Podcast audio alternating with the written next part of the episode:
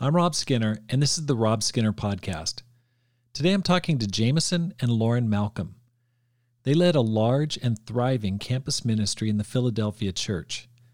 Now, they lead a church and campus ministry in State College, Pennsylvania, the home of Penn State University.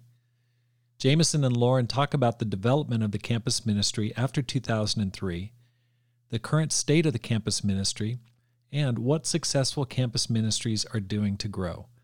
All this and more on the Rob Skinner Podcast.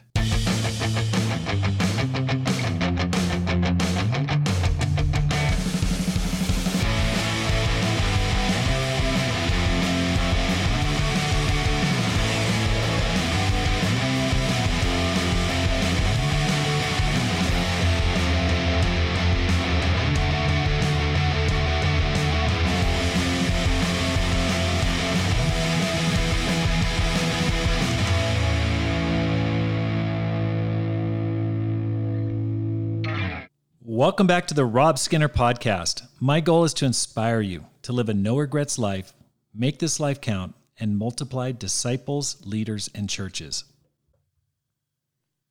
Jamison and Lauren, welcome to the program. Yeah, thanks so much for having us. Really appreciate it.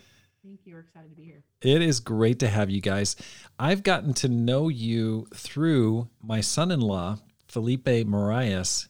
He moved here a couple years ago and was talking about Jamison Malcolm. And then Dom Dom Munson had moved here prior to that and he knew about you. And so it's enabled me to make a connection with what's happening up in the northeast and and your work there. So it's really great to to talk to both of you guys.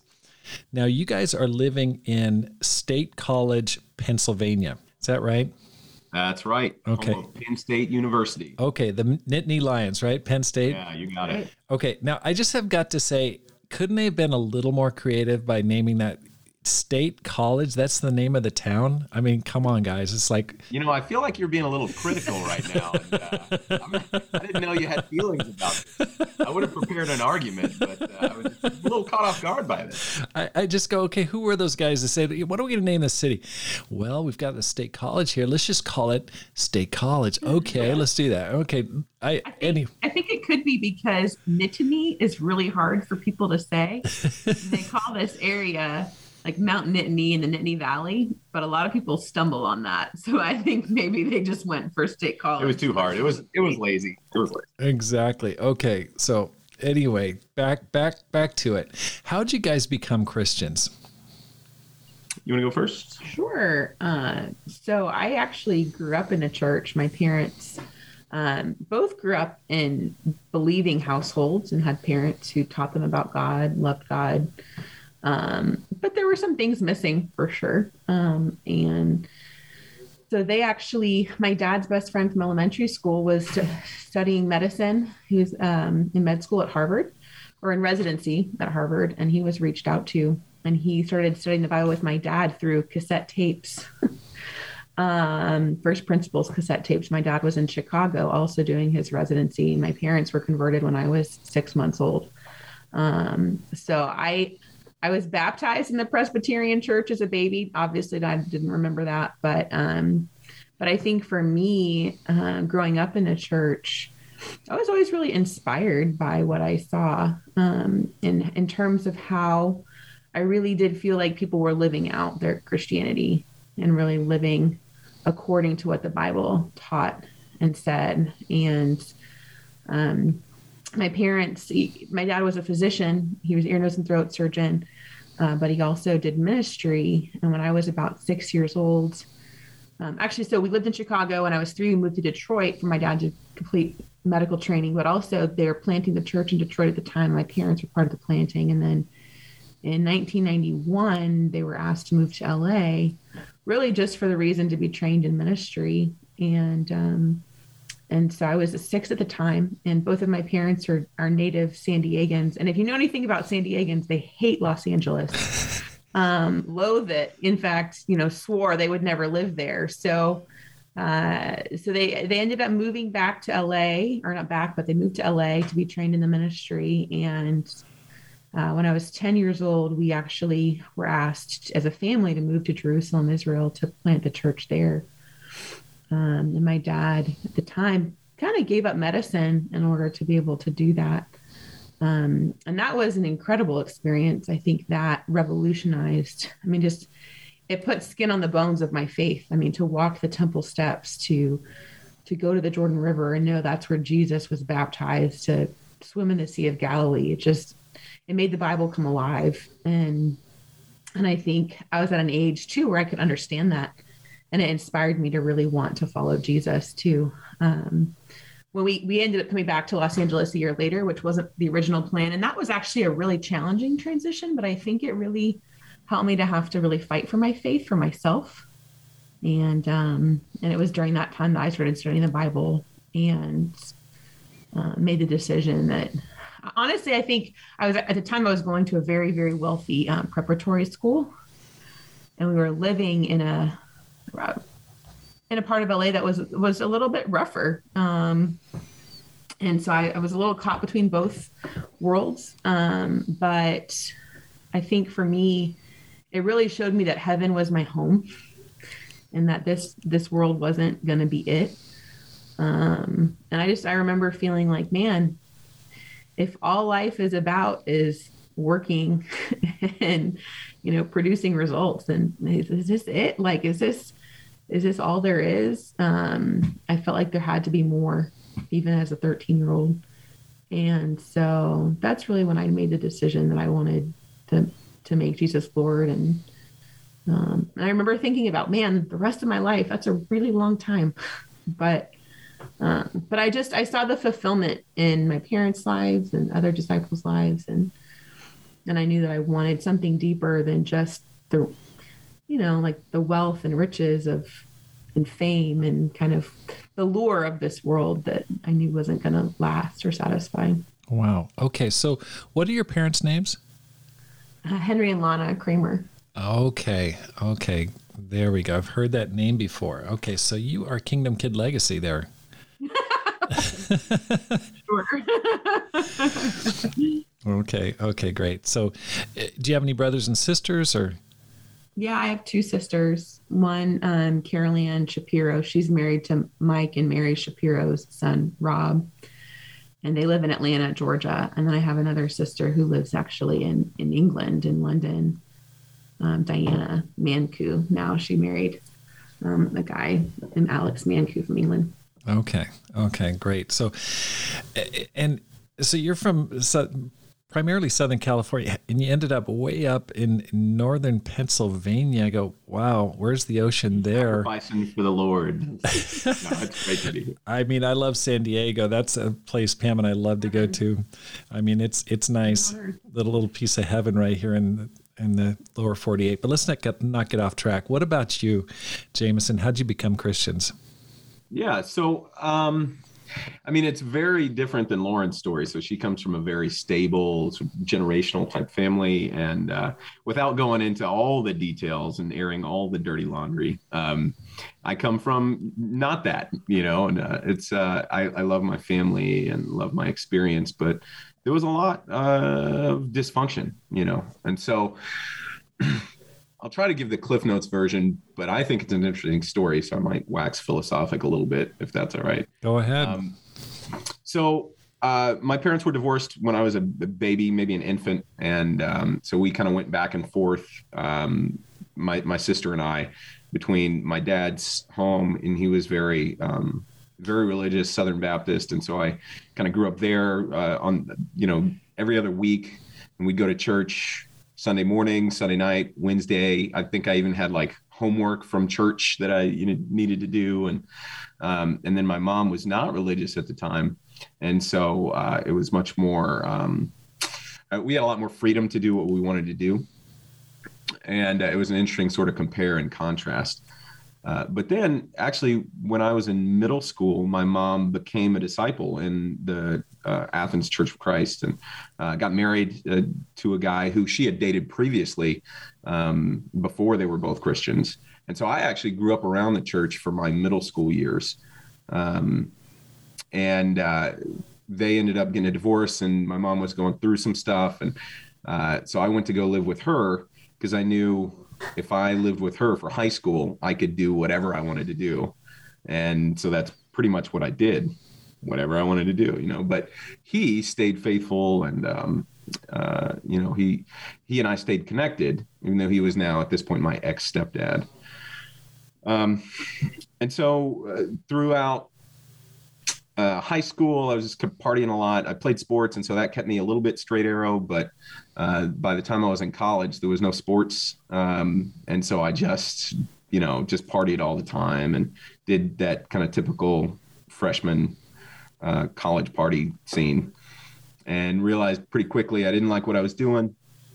Dropped out uh, went out to California and worked on this ranch and was living sort of the like dirtbag California cowboy lifestyle for about six months and traveled around the country and blew all the money that I made and um, and uh, then I came back to Athens, Georgia, where I'm from, and uh, I wasn't really connected to anybody in my family at that point, except for my ex stepdad, who at this point was now um, remarried in the church and uh, had a couple of kids, and so I went to go um, stay with him in his basement. He gave me a job uh, doing landscape and gave me a truck to di- drive, and that's how I got uh, connected to disciples. And um, so I started eventually started studying the Bible, and um, I got baptized on campus at the University of Georgia in a lake at like 10 at night um, on a Wednesday night and it's called Lake Herrick. And if for anybody in Georgia,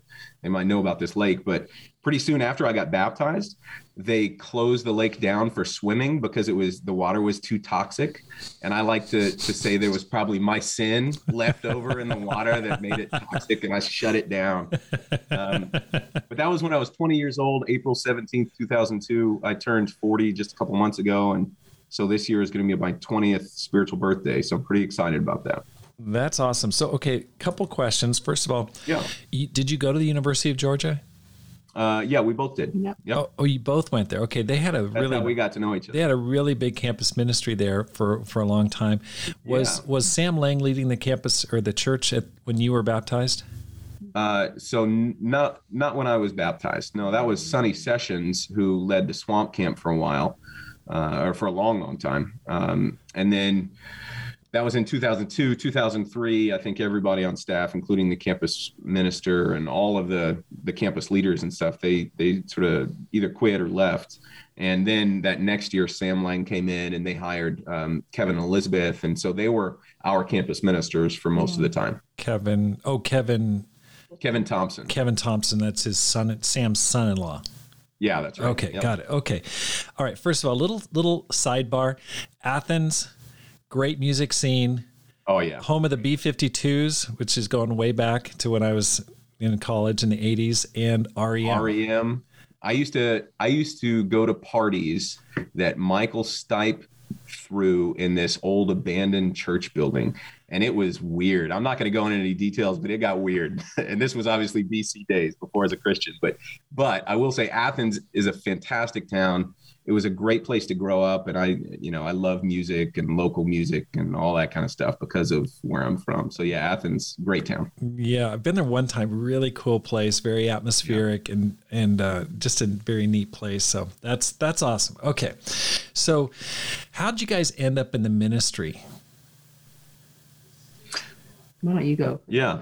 Okay. so after I graduated, um, so when I was in college, I was studying a, a bunch of different things, and um, I went on a Hope Youth Corps uh, to South Africa, and it was my first uh, Hope Youth Corps experience. And I came back, decided I wanted to work for Hope Worldwide, changed my major, um, and that became the ambition. And um, graduated the next year, and actually got to got a job with uh, Hope Worldwide, and um, my first day at the corporate office up in uh, Philly, just outside of Philly, uh, Pat Gempel, who was my direct boss, gave me this flowchart of all of the the corporate staff, and it was Bob and Pat, and then all the country directors and office directors, everybody else, and then I was at the very bottom. but the cool thing was, the really amazing thing was, my flow sort of skipped everybody else and went straight to Pat. Wow. And um, my office, my office was just a desk that was outside of her office with a glass uh, wall in between. And so I just got to watch Pat and Bob uh, move and shake for about a year, and was it was an amazing, amazing first job. and I got to travel around the country and uh, visit a lot of different churches with that job and help organize volunteer corps and youth corps. And um, and I was also I asked Walter and Kim Evans if I could help out with campus ministry in Philly, and the campus ministry at that time was sort of rebuilding. And uh, he said, "Yeah, you know, of course." And and Walter started discipling me, um, and that was an amazing connection to have with him. And so anyway, through those relationships with the Gempels and the Evanses, um, they all sort of came to the conclusion, unbeknownst to me, that I should go into the ministry instead of work for Hope. And um, and uh, so they offered me that job and said, you know, you got a you got a week to to decide. And I I pretty much knew right when Walter asked me that that's what I wanted to do, because um, I sort of thought now or never. Like this is the perfect. I've always thought about being a minister full time, and this is the perfect time to do it. But I wanted to take that that full week, you know. And so that was in um, 2007 and the campus ministry was really small and even you know nationally there was not a whole lot going on in campus ministry and so i, I was flying blind a little bit. And um, at that point lauren graduated and had moved up to philly. We were dating and um, and she got a job really sort of a prestigious job as a research assistant at university of pennsylvania. Because she's a real smart real smart girl. Mm-hmm. real good. And uh, so I was in working in the ministry. She was working at UPenn, and then eventually she was asked to go into the ministry. And do you want to share about that a little bit? Yeah, sure. I think, um, yeah. So for me, I think going into the ministry looked a little bit differently. Um, although I think I think what was helpful, I would say, is um, the summer before my senior year of college, I went to Monterrey, Mexico for a summer, kind of on like a mission team to help start a campus ministry at one of their elite universities called ITESM. Um, it's Instituto, Te- Instituto Tecnológico de Estudios Superiores de Monterrey. Wow. like, Big name. but it's like their MIT, basically. It was started by two MIT grads. And uh, you couldn't even get on campus if you didn't if you weren't a student there. And so there were about five or six of us. Most most of the people were from LA, but it was kind of a ministry training experience. Um, and we were really fortunate to learn from Kevin and Elizabeth Thompson because they had the institute, um, the Athens Institute of Ministry was in Athens, Georgia, when we were in college. So we got to learn from Doug, Douglas Jacoby and from Sam Laing, and we got to go down and meet Chuck Lucas. And um, so I think that framework had already been laid. And um, I was still pretty reticent, I would say, to go into the ministry. That's a that's a total understatement. So I, was it when I decided to go into the ministry? So I think I I told her that I had decided to go into ministry, and she started weeping oh. because of her past experiences oh in LA in the '90s and all that stuff. Well, I think my so so just to paint the picture, I graduated from high school in 2003. Oh boy. And this is this is now 2007. I'm graduating from college. Nobody is going into the ministry. Yeah. Um, and and it was scary because I think I had watched I I had watched a lot of leaders who I knew and loved. Um, you know, some some were doing fine and some were not, and it was hard. It was hard to watch that. It was hard to I think see. You know, I was I was afraid of health issues because I think I, I felt like, well, a lot of the women I know that had done it for a long time seemed to struggle with health challenges. And I was having, starting to have my own health challenges at the time. And so it just scared me. Um, but I think what was helpful for me, so for sure I was fearful. Yeah. And I was, I was very fearful. What was helpful for me is I think I did feel called by God individually. Like I think I didn't I didn't just feel like I was being called in the ministry because I was like attached to Jamison.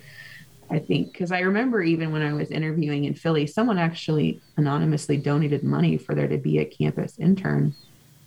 And the way God worked it out was just amazing. I had a great job, but they let me go down to part time. I had just switched from part time to full time and then asked to be back put back down to part time so I could do the ministry and they were a little confused but um, but god worked it all out and and I think what helped me, I remember was the Campbells, James and Kim Campbell, who are now in South Florida, but they were like, well, if even if you and Jamison break up, like, would you still want to do this? And I remember having to really count the cost. Like, am I doing this because of Jamison or am I doing this because I feel called by God?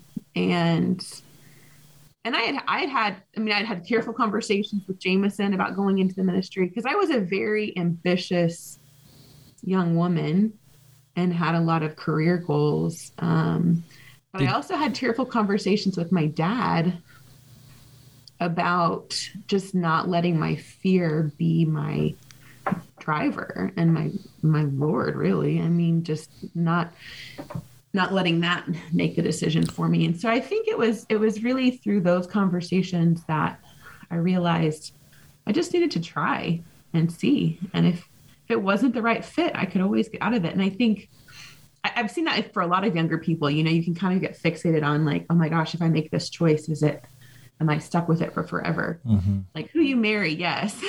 right. or, right. Stuck with me forever. in a good way, in a good way. Um, but jobs, no, you know, you can you can always get out if you need to. Right. Um was was it your ambition at that point to be a doctor like your dad? No, I did not want to do medicine. I at the time I actually wanted to go to law school. Um, I've always had like a deep desire to fight for justice.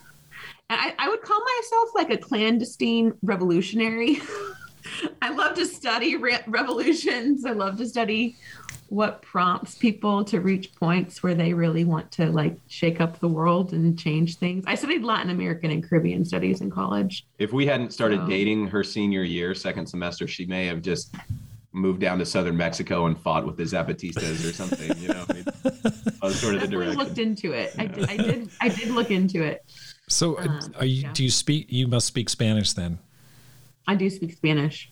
Okay. Okay. So you went to UPenn. Now, okay, that's an Ivy League school. Yeah. That's like private university, one of the Ivy League schools. Correct. Okay. So from that time, can you guys give us an overview of where you've been in the ministry? What what happened and how'd you get to where you're at now? Sure. So we went into ministry 07 and then Lauren, I think it was 8 Mm-hmm. Uh, we got married in 08. Um, and uh, at that point, the campus ministry in Philly was, you know, sort of small. And so we were able to kind of ride the wave of momentum and saw a lot of really great things over the next several years in campus ministry there. Um, and uh, that was a really amazing time. It was really refining for my own just character. Um, so we were just focused on campus for several years, and then um, then we were asked to lead a region of the Philly church uh, in conjunction with the campus ministry. And so our last year or so in Philadelphia, we were leading a region uh, in the western suburbs about 200 people and a campus ministry of you know 60 some people and kind of bouncing between city and and um, suburbs and then the various colleges all around the Philadelphia area. So at one point, you know, I, I remember spending like um, part of the day out in Villanova in the far western suburbs, and then driving to South Jersey to um, Rutgers, Camden for a Bible talk, and then going into the city at Temple. And it was just, it was crazy, crazy times, but a lot of fun. Mm-hmm. And um, I remember a lot of angst and stress and anxiety and feeling like I wasn't performing well and stuff in the moment. But when I look back on it, all I remember is just what an amazing time it was. And uh, so much happened, and I I think I and we learned a whole lot during that time. Um, and so then uh, in uh, the, the, the church here in State College had been planted in 2007, and with uh, Kip and Bethany Harms, who are now out in California, and they did a great job. Um, but some difficulties arose; they had to move, and so the church here was without leadership uh, for a few years, and sort of shrunk down to probably 15 people and they were that way for uh, you know a couple of years. And so we just sort of had it on our heart. I mean we came from a college town athens georgia. We came from a really dynamic campus ministry. And uh, we loved where we were at in philly loved the people we were with and loved our neighborhood in west philly. I mean, it was just a fantastic situation. But just felt like um, there's probably other people who could do that job, you know, and there were people raising up uh, through the campus ministry ranks who could sort of take our place there, but we didn't see anybody else who was really uh, sort of chomping at the bit to come here. And we felt like we were probably uniquely qualified. And really, really, we were both, we, we did an internship here where we, we were here for um, about a month we got some campus interns uh, to work at Penn State, and it went really well. And after that, we were both thinking, man, we could move here and lead the church.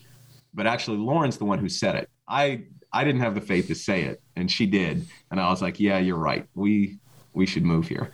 And um, so, really, I mean, it, it, was her sort of catalyst. And uh, we talked to the Evanses, and they felt great about it. And um, we sort of had to overlap with the, the people who were going to take our place in campus ministry, Kurt and Christina Flinchbaugh.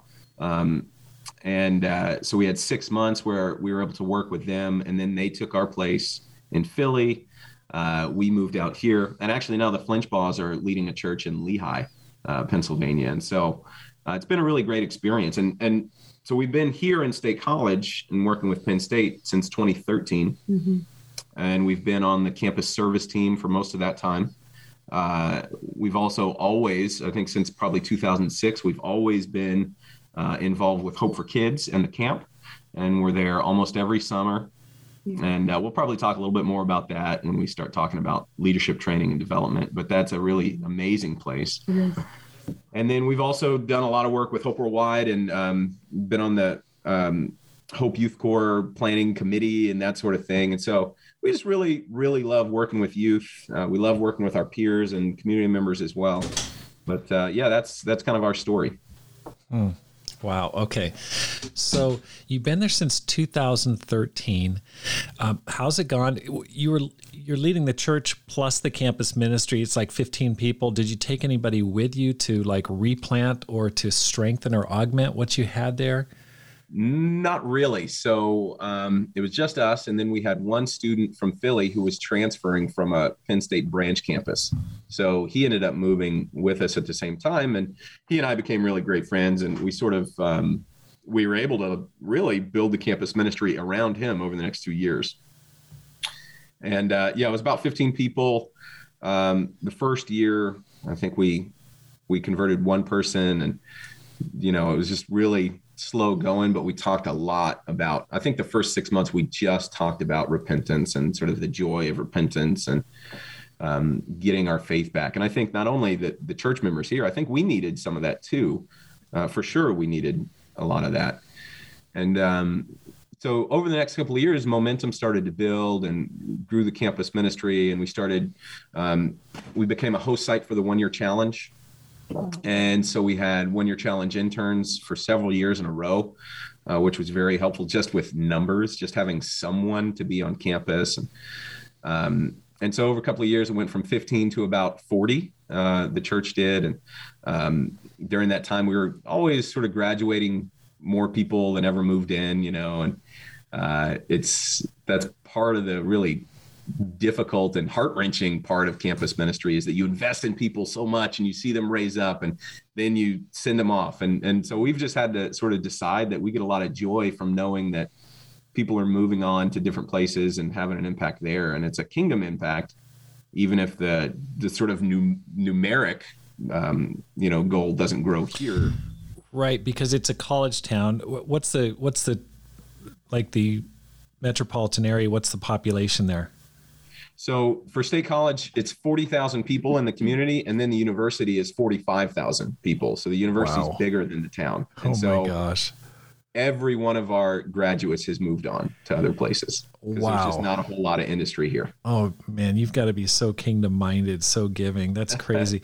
that reminds me of Marty Wilkinson down in College Station, Texas. He, faced, yeah, he faces exactly the right. same challenge of, of a dedicated campus ministry town that it's tough, really yeah. challenging. The the amazing thing though is that Philadelphia in particular and then the ACR churches in general have really seen this as an investment. And so even though this church here couldn't afford a full-time couple, um, the ACR churches have decided that this place in Penn State is, is worth the investment. And so financially, we get a lot of help from the outside and Um, we even just recently were awarded a grant from the ACR Mission Society so we can hire campus interns. And outside of all of that, sort of just collective support, I mean, it would be near impossible. But um, but because it's seen as an investment, we help convert people here, raise people up, and send them off. So it's definitely a mutually beneficial thing. Wow. Um, but without all of that support, we couldn't do it. Okay. So let's just broaden the focus from from not just State College and Penn State. Um, you, have been a part of the campus ministry committee, a campus ministry services committee for a long time. You guys have been in campus ministry and church leadership for a number of years. What do you view as the state of the campus ministries in in our family of churches right now? Hmm. Yeah, that's a tough question. And it's something we've been talking about both as a campus committee and when we were on the campus committee, but also we're part of the next generation task force as well. Uh, I mean, for sure, I think there is a huge, huge need to revive our campus ministries. Um, some have even asked, "Is you know, is it in crisis? Like, what, what is the current state?" Um, I think that depends on who you talk to, you, you know.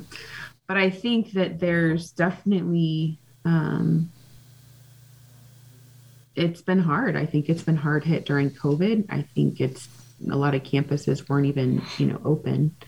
Um, we were fortunate here because Penn State did allow students to come back last year and even though they had to be masked and a lot of classes were online so it was still it was still tricky but um but i think i think that there's just a lot of turmoil is kind of how it feels it feels like this generation who's and i feel i feel a lot of empathy in my heart towards them because i can't imagine being in college and having every having my college years in some ways kind of taken away from a pandemic. Like half half their college time is being, you know, spent during the pandemic. Um, so I do. I my my heart goes out to them. I feel like it's challenging. I also feel like the world is a bit in crisis right now. Um, not a bit, actually, quite quite a lot. Um, and I think I think that what I've noticed yeah, I don't want to get off topic from your question, but I think yes, I think there's there's a need for revival. I think there's a lot of people wanting to see more, but I think just not knowing how to make that happen. Yeah, I think I, I like to look at. I'm a big picture person, um, and so Lauren helps me out a lot with the details, which I need. otherwise, I would just live in the future all the time, you know. Um, but uh, so when I think about the big picture, so I would say probably from 2007 to 2012 or 13, our campus ministries were were growing pretty quickly across the country, and um, uh, during that time, I mean, it was sort of a rebuilding stage, 06, 07, 08, and then we started to see a lot of fruit from that rebuilding um, in the early 2010s, and we probably hit a high mark as far as conversions nation, nationwide in 2010, uh, 2012, 13, or 14, somewhere around there. Hmm. Uh, but then from that time until 2019, uh, we were still converting people, but that number was a bit smaller every year. And um, and then in 2020, all of us lost all of our momentum. And campus ministry is so much about momentum because you've got a semester to work with, so just short. a real short timeline. Um, a year or then you have people for two years or four years maybe and so we lost a lot of momentum and so we're in another rebuilding stage i would say equal to the that 2006 2007 sort of rebuilding stage. Um, but i can't i can't say that it was all just the pandemic because i think that probably just exposed some trends that were there already. And i've got some ideas about why that might be but uh, i think to try to answer your question, I think we are in another rebuilding stage, like we were post 2003 and like we were in 2007, and and we're back there where we need to refocus and re-energize campus, and and church leaders need to reinvest in campus ministry and interns. Okay, so that's a good segue into the next question. What are the most successful campus ministries doing? relatively successful that need to be imitated you know which ones are doing doing well and why what what's what's working out there yeah well let me first preface by saying we we stepped down from the campus service team at the beginning of this year uh, and we're able to appoint a, a, younger couple to take our place in the acr and so we don't have uh, quite as much of a, a pulse on campus nationwide as we would have maybe a couple of years ago but having said that, there are definitely some outliers. Um, North River in Atlanta has been producing a lot of leaders for a long, long time. Um, they're converting a lot of people. And I think they've also experienced a, a downtick over the last two years, which is to be expected. But if you look at the trend of the North River Church, they've been very, very productive and uh, produced a lot of leaders that are leading across the Southeast now and they've been intentional about investing financially into the campus ministry and also doing uh, short training programs, mm-hmm. things like campus swap and internships and summer internships. And they've been very intentional about doing things that would build momentum. Uh, right now, I, think about the Boston campus yeah. ministry, and um, there's some reasons for that. But Boston last semester they had a great fall, and um, in a lot of ways they were setting sort of setting the bar uh, and doing it very well. Mm-hmm. Um, but that's also the result of some very intentional leadership training partnership mm-hmm. and funding investing through the boston church and the beam mission fund um, and so uh, one of the programs that has been really crucial, I think, to the Boston campus ministry is a program called Chance of a Lifetime. And it's a partnership between Hope for Kids and the Boston Church and the Beam Mission Fund. And last year was the, the inaugural year, actually.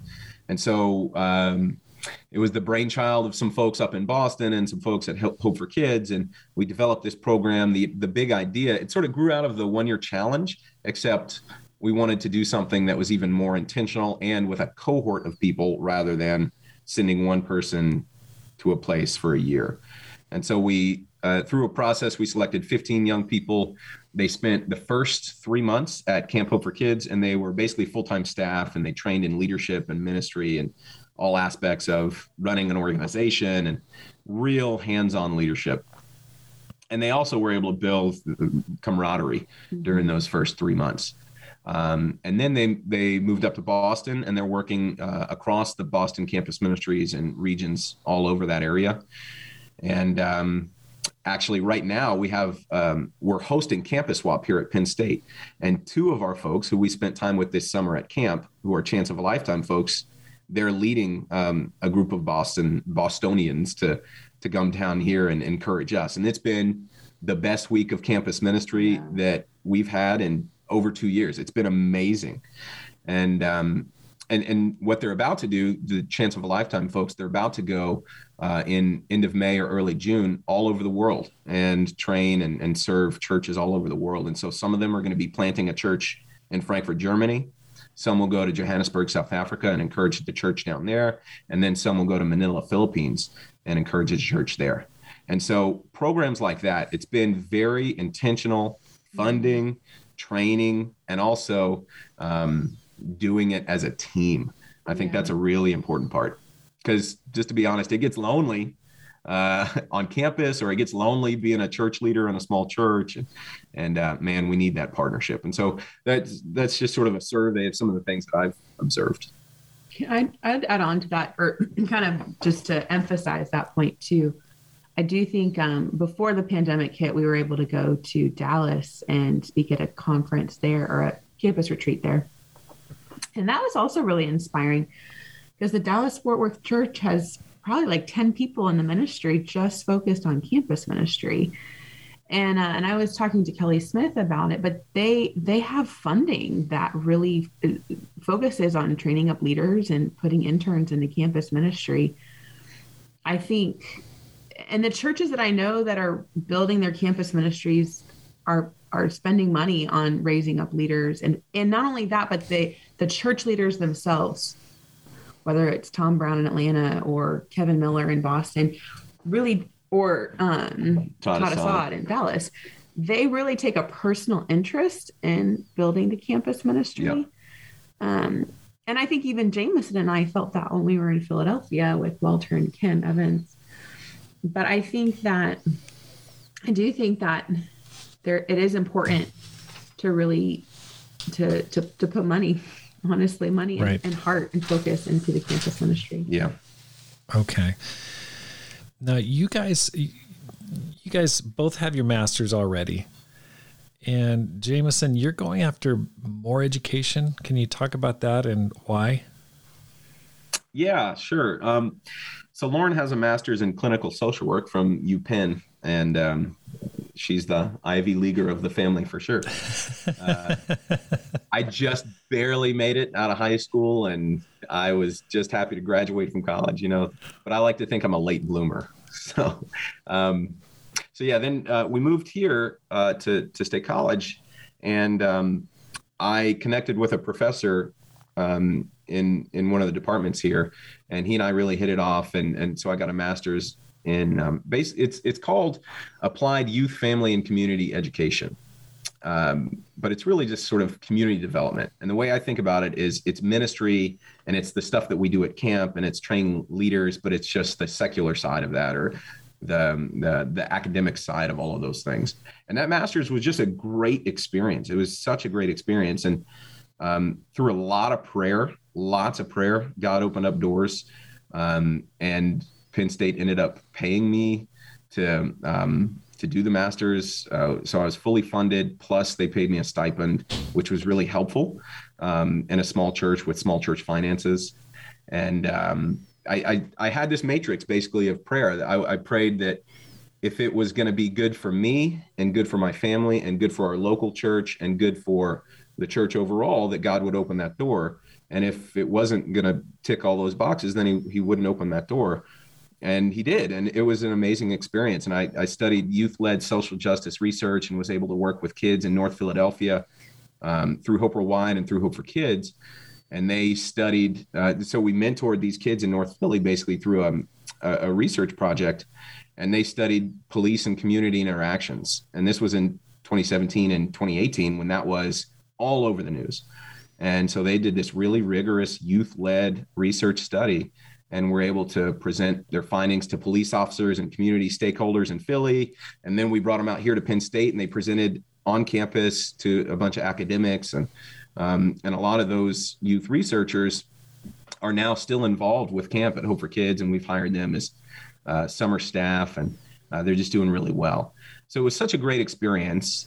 And I always thought about maybe going back for a PhD, but with that same prayer matrix, if it was going to be good for me and us as a family and the church. And so anyway, we were on uh, on the road. We were going on a vacation somewhere. I can't remember where. Um, maybe just like a weekend thing. And my former advisor called me and was like, "Hey, what are you doing right now?"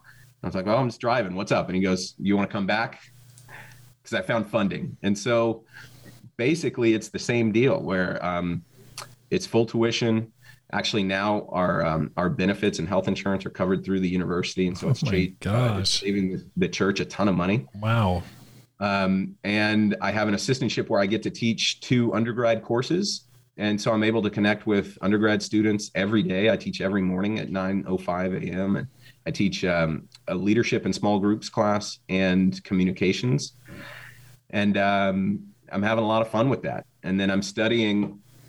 My, my dissertation is going to be on compassionate community development and compassionate leadership. And without getting all heady and, and stuff, it, um, basically, I want to look at the the factors that make up compassionate leadership. And if we can think right now in academia, compassion is studied as an individual concept, like how can I grow in my compassion? Um, but it's not really studied as a community concept, like how can we develop as a compassionate community? And so I'd love to come up with a theory around developing compassionate communities.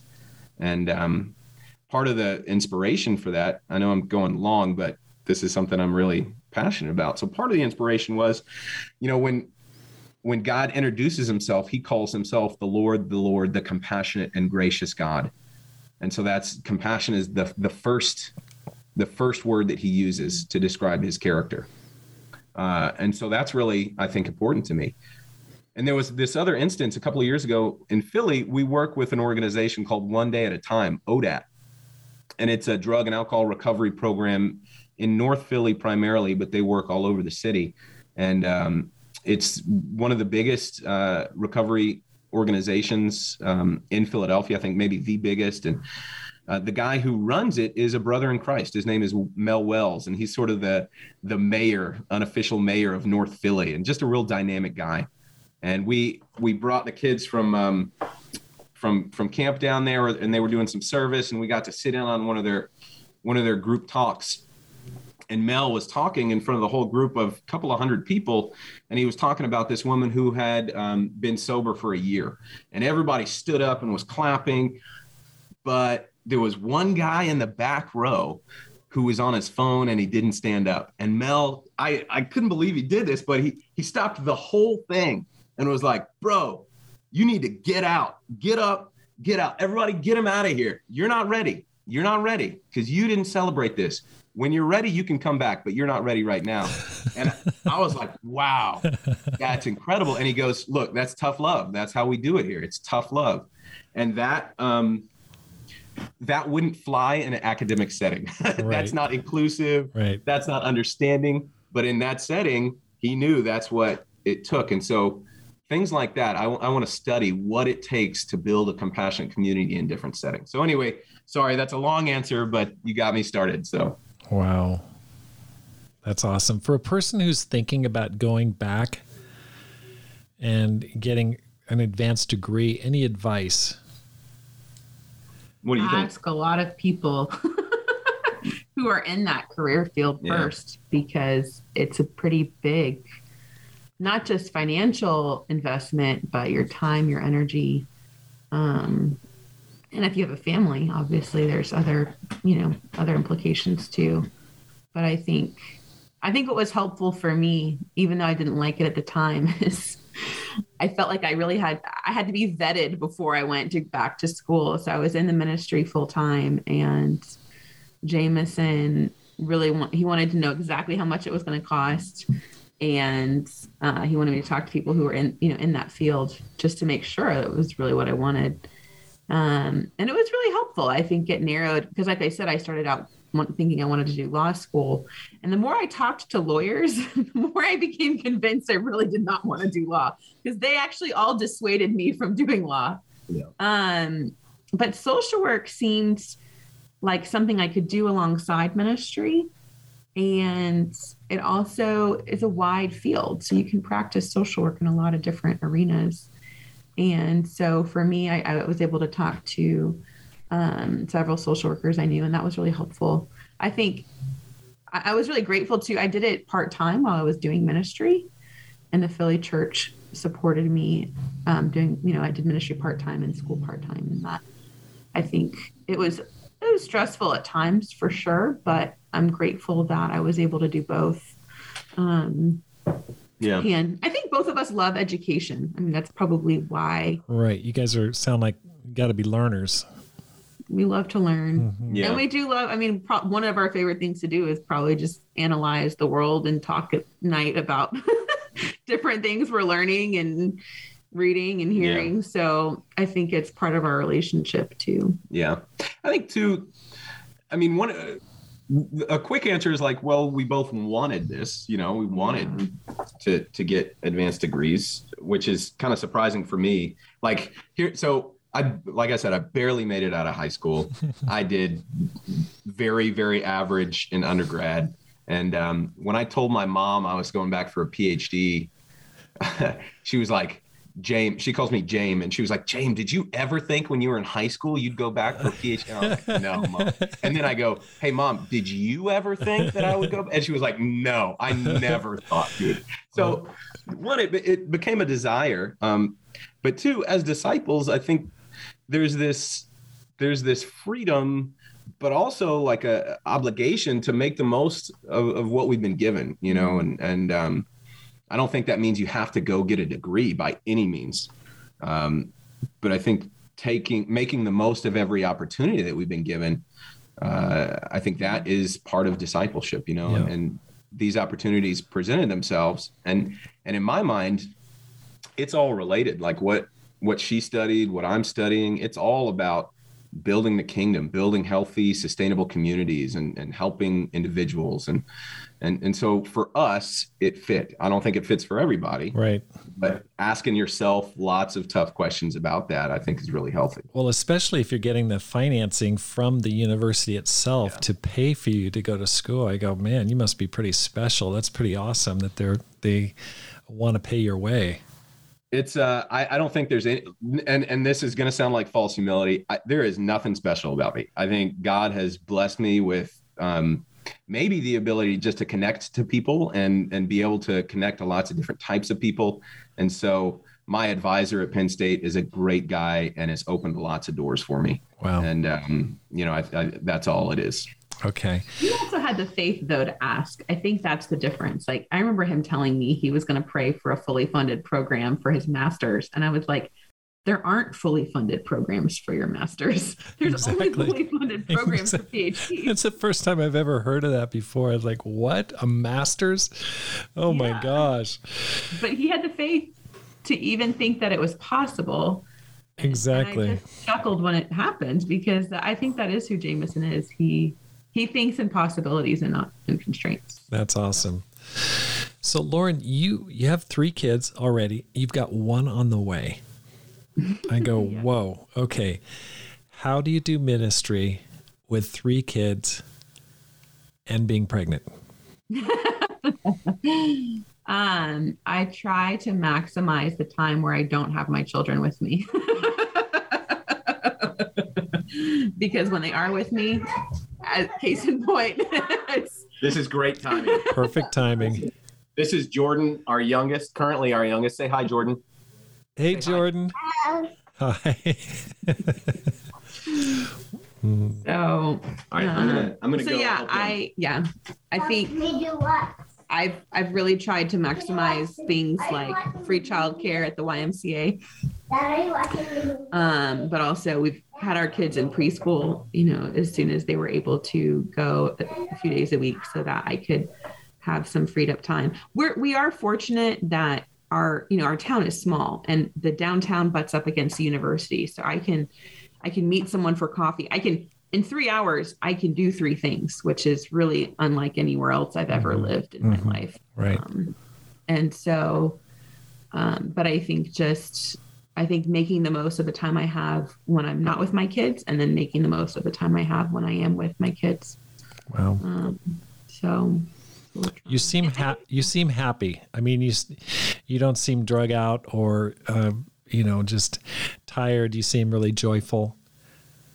Thank you. I I really I there have been seasons of ministry where I think I have been more on the tired um strung out end and I think I've I think I've had to learn that, um, you know, burnout is a real thing and I have to take care of myself. Kind of like I have to have my oxygen mask on before I can put an oxygen mask on on somebody else, you know, um, like they tell you on the airplane. But, but yeah, I, I really, I really do love, I love doing ministry. I love that my children get I love that my children get to be a part of what I do in a way and see the kingdom up close and personal and um and i think that you know ministry is hard in that it's not a job with built-in boundaries per se but it's also great in that you don't have to have that compartmentalization right life. and as a woman with young children i really appreciate that well it makes me think about what you said initially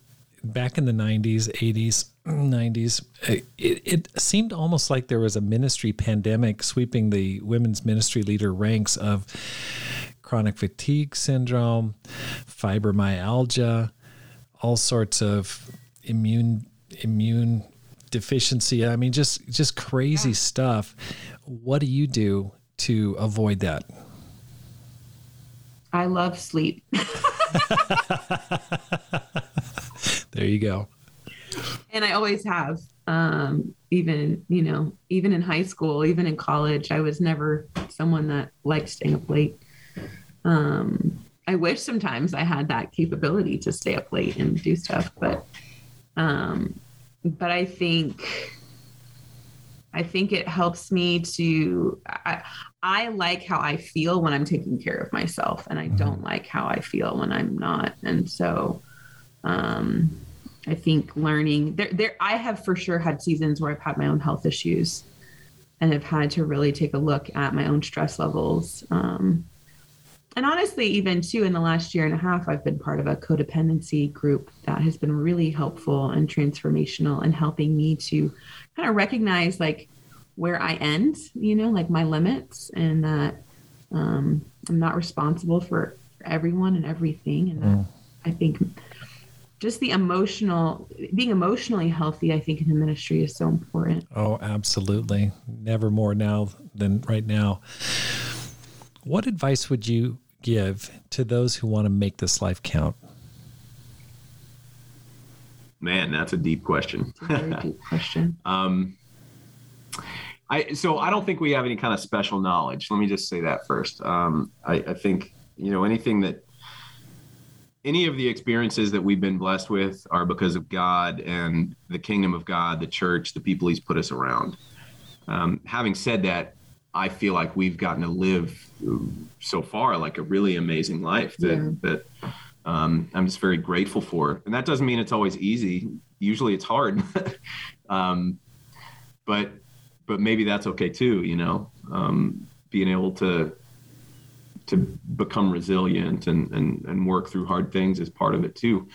Um, I think that there's a there's a really great TED talk by Simon uh, Sinek that's uh, pretty famous, and it's about finding your why. And I remember thinking the first time I heard that, maybe I don't know, it's more than ten years old now, um, and he's a pretty famous uh, social scientist and speaker at this point. Uh, but I remember thinking that that was really key. Like, why am I doing what I'm doing?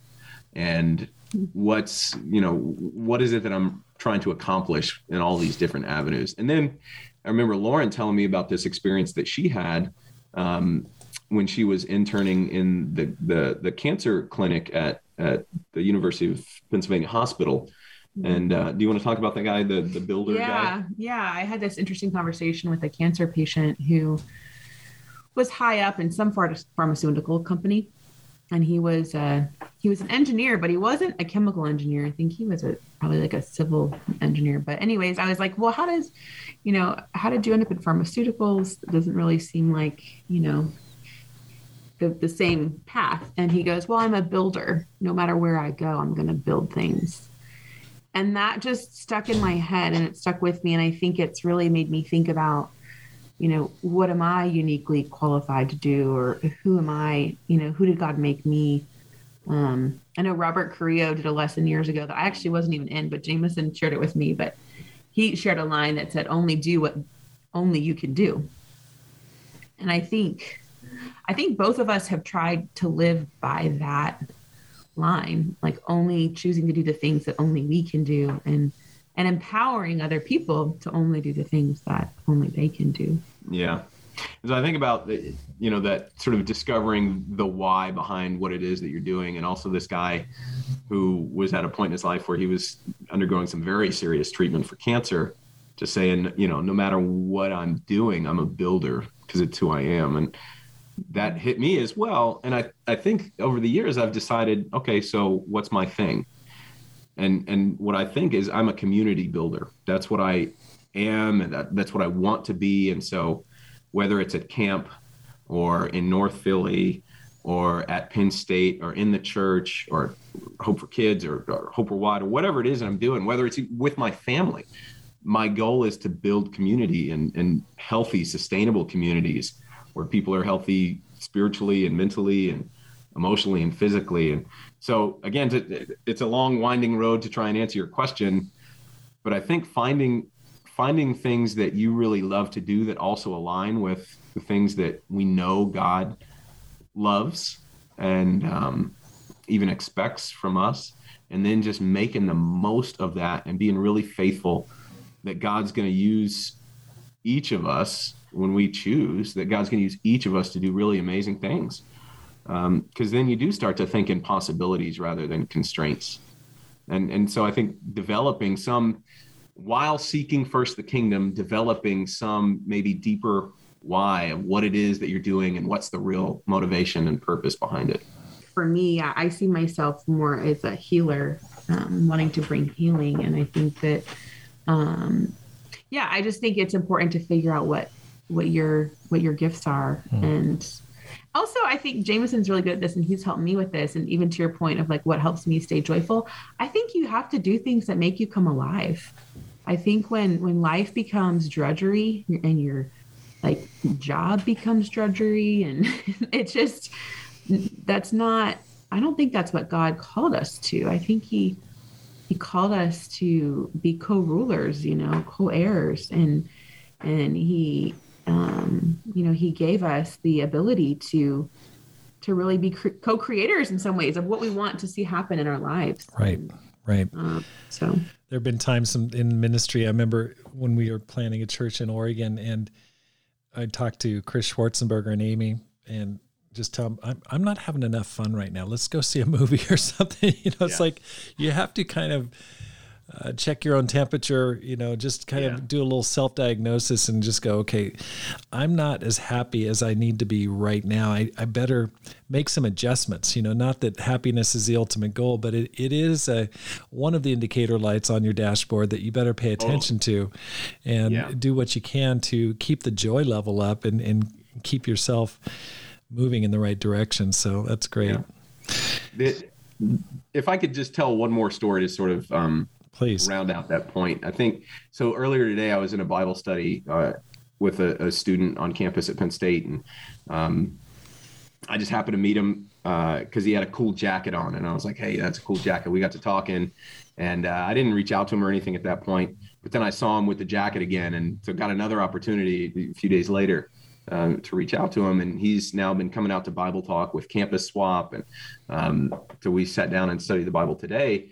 And we talked about seeking God. And the first scripture we looked at was in John 10 10, where Jesus says um, that he's here to give us life to the full. And, uh, you know, when I started talking about that, I see this guy who's like kind of a musclehead, you know, he's a real smart guy, but very stoic. And, um, his his face lights up when I started talking about life to the full. Mm. And then we looked at Acts 17 where Paul talks about God determining times and places so we can seek God and reach out to him and find him.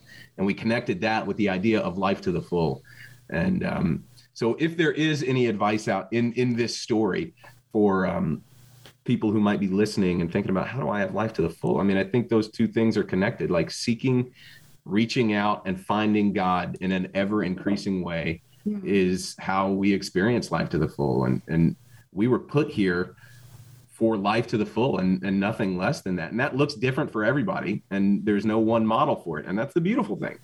Um, but I think God really wants us to love our lives and love the experience of life that He's given us. And um, and the primary way we do that is, man, seeking Him, reaching out to Him, and finding Him, uh, and then being able to share that. I mean, it, I got to hear. So I asked him if he wanted to pray at the end of the study. He was like, "Well, I've never prayed, um, so maybe you can teach me." and uh, so I prayed first, and then he prayed, and it was the first time. It was his first words to God wow. ever. Wow! And I got to be there for it. That's life to the full. Yeah, that was amazing. That's awesome. Thank you guys so much for your time. Thank you. Yeah, thanks for having us. This was really uh, a lot of fun, and I appreciate you reaching out to us and uh, just giving us the opportunity. Thanks yeah, and thank you for all your work with Hope through the years. I know that you counseled my kids and and know them through that, and thank you for your influence in my son-in-law's life, Felipe. He's just oh, we love Felipe. great, great guy and great family too. So yeah, love you guys so much. Thanks for your time. Oh, thanks so much, Rob. Love you too. Thank you so much for joining the Rob Skinner podcast. If you're enjoying this podcast, please hit the subscribe button and let your friends know about it and how to find it. Because my goal is to inspire you to make this life count, live a no regrets life, and multiply disciples, leaders, and churches. Have a great day and make this life count.